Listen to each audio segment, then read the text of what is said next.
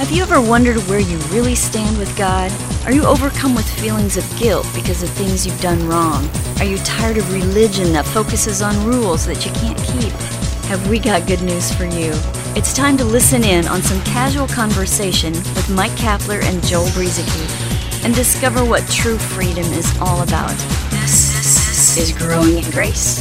Hey, welcome to another edition of Growing in Grace. I'm Joel, along with Mike, our weekly podcast looking into God's love and grace, His mercy, the new covenant, uh, as contrasted with the old covenant, which, as Hebrews eight thirteen says, was made obsolete, and uh, we're no longer under that. In fact, as Gentiles, we were never under it in the first place. We came to God by grace, through faith, with no covenant, and now we have a covenant.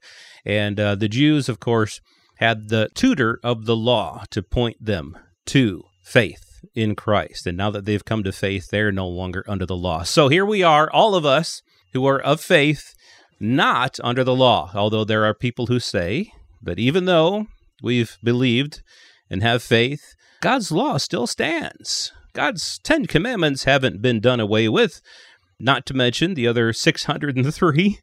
And so that's kind of what we're taking some time to talk about here uh, last week and this week, right here on Growing in Grace. How's Mister Mike Kapler doing?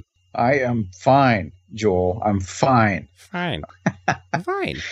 I think we want to get right back into this because last week, as you mentioned, toward the end of the program, it, it went by pretty fast. And we were kind of centered on the passage of Colossians around chapter two, verse thirteen and fourteen. Hopefully you caught last week's program, growing in grace dot org. You can go back and check it out and get caught up with us. In fact, when you go there, you'll see the, the most recent programs first, but you can go back for years if you want to. But so we were talking about this last week, and basically we, we were talking about some Christian propaganda. some, Good word for some it. Legalistic propaganda that somebody had sent to us on a short video. And and this is really some of the stuff that's being said with this material is, is not all that unusual. But the case they were trying to make was, even though they contradicted themselves, they said, well, the law is unchangeable, but then they went and changed it. They pointed out in their view that Colossians chapter two is talking only about the ceremonial laws. They would argue that after Christ died, no one needed to sacrifice animals anymore, and that certainly is true. That was the sacrifice to end all sacrifices, right?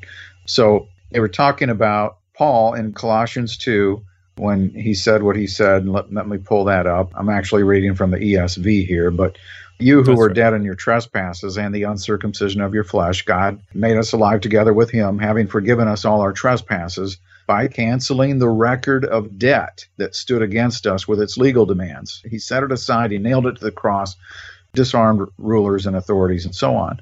So their argument is that this canceling of the written code was the part of the law that Moses wrote regarding ceremonial issues.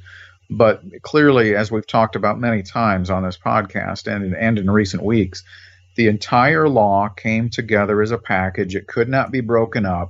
Now, you can divide them up for your own desire to gain an understanding about different aspects of the law if you want to, but ultimately they were all together in the same package: moral laws, sacrificial laws, ceremonial laws, dietary laws, wh- whatever laws you want to throw in there, they all came together in something called the law, and it couldn't be broken up. You couldn't take some away. You couldn't add to it. I know it sounds like we're beating a dead horse here, but at least we're not sacrificing it, right, Joel?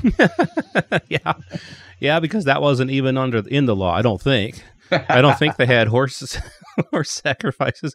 They did have some odd things uh, by today's standards, but nevertheless, it was what God told the people to do, and they did do those things. And, you know, they had daily sacrifices and they had yearly sacrifices. They had different types of sacrifices under those, but the point of the sacrifices was that they could have at least what they thought, they could have a conscience in which all of their sins that they had done were covered somehow. Although, the Hebrews tells us that in those sacrifices, there's actually a, a reminder of sins every year. That's really what those sacrifices did. So it's good that they were done away with and replaced with this one perfect sacrifice of Jesus, But, many people will say, there's a but. You have to keep following God's law because, you know, Jesus said, if you love me, you will keep my commandments. And so they think he's talking about the law. He's talking about, in their minds, a lot of them are talking about just the Ten Commandments because, again, they do think that those ceremonial laws rightly, and they do think rightly that the sacrificial laws, all of those have been done away with. But Jesus is talking about keeping those Ten Commandments. And one thing that is often brought up is, well, do you keep the Sabbath? How are you doing on that? And it's not going to church on Sunday. That's not the Sabbath. It's not staying away from the malls on Sunday. But the Sabbath was actually Friday sunset until Saturday sunset. And it said in the commandment, you shall do no work on that day. And it said that the punishment for that, this is how severe, this is how strongly God felt about the Sabbath as far as the law went. You shall do no work. The punishment is death. In fact, in Numbers fifteen, towards the end of that chapter, you'll find a man that was picking up sticks. That's all he was doing, doing some yard work on the Sabbath, just picking up some sticks. He wanted to build a fire. Somebody found him. They inquired of the Lord what should be done, and the Lord said, he shall surely be put to death. So, is it a matter of doing your best to rest on Sunday? Or if you strictly follow the Sabbath, Friday sundown till Saturday sundown? No, it's not about trying your best. It's about you shall do no work. And so right there, people are really only following the nine, if they do indeed keep the other nine, uh, which... many people don't, because it's impossible to do. And the point of this, of course, is that if we're supposed to keep God's laws, are you really keeping them? How are you really doing on that? And like you were saying, well, people say, I'm trying, I'm trying my best, and that just simply won't do. I mean, when we are hammering this down, the law's demand was perfection. And if you're not perfect, you can't do it. And so the law was against us. It was contrary to us. It had to be taken out of the way. We were talking about Colossians two.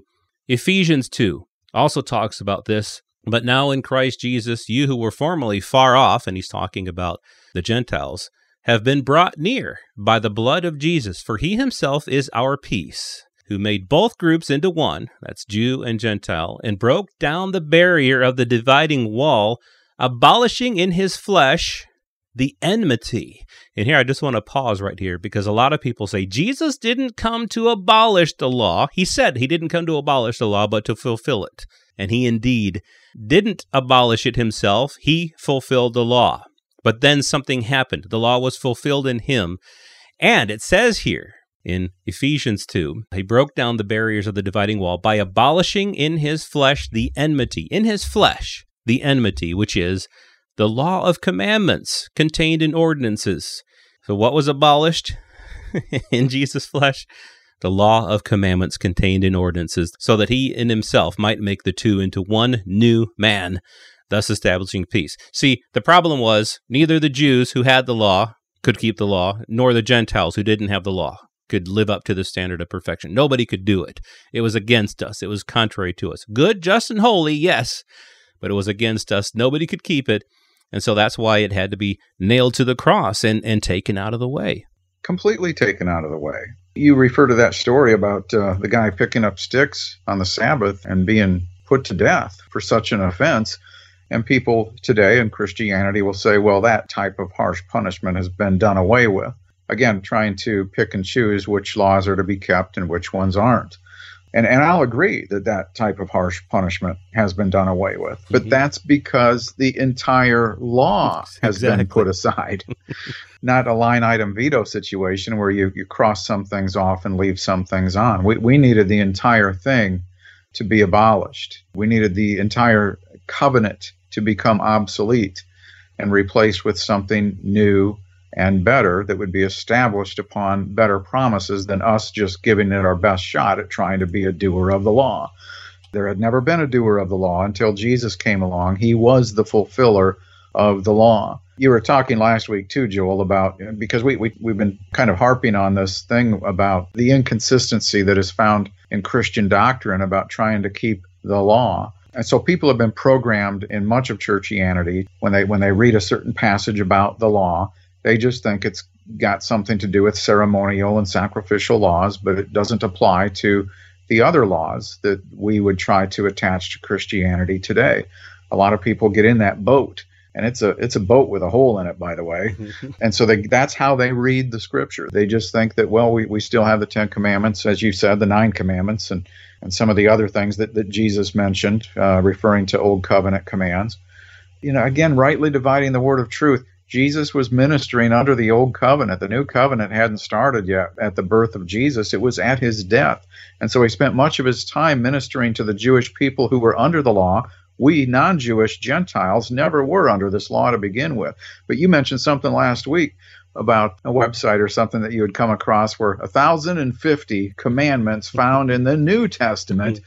You know, they keep these and you won't experience condemnation, but you'll experience blessings. Well, Romans eight, put aside all those Ten Commandments, put aside all those six hundred thirteen commands, and the now one thousand fifty found in the New Testament, put them all aside, because there is, therefore, Romans eight one, no condemnation for those who are in Christ Jesus. For the law of the Spirit of life has set you free in Christ Jesus from the law of sin and death. Now get this, God did what the law, weakened by the flesh, could not do. How? By sending his own son in the likeness of sinful flesh uh, and for sin. He condemned sin in the flesh in order that the righteous requirement of the law might be fulfilled in us who walk not according to the flesh, but according to the Spirit. So good news, Jesus did it all on our behalf. Yeah, and I think that really highlights something that people miss the point, like in this video and, and other people that I've heard say, well, what God's done for us in Christ, what he's done for us is he has enabled us to keep the law.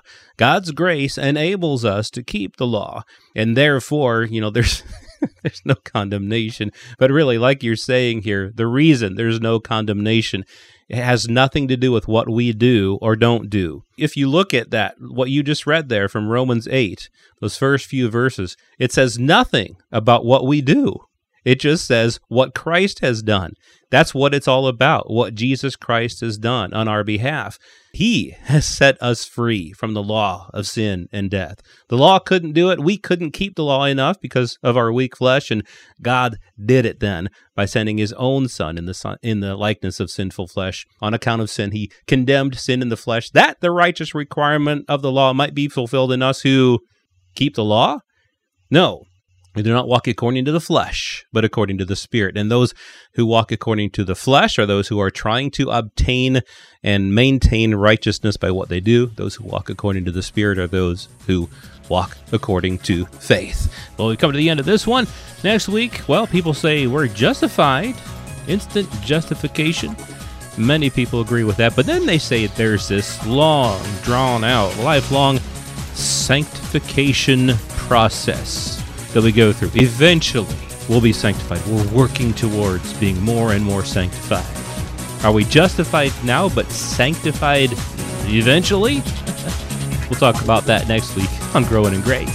This has been Growing in Grace with Mike Kapler and Joel Brzezinski. Heard online through various internet sources around the world each week. To access hundreds of past programs, visit graceroots dot org. Share it with a friend and listen again next week for more Growing in Grace.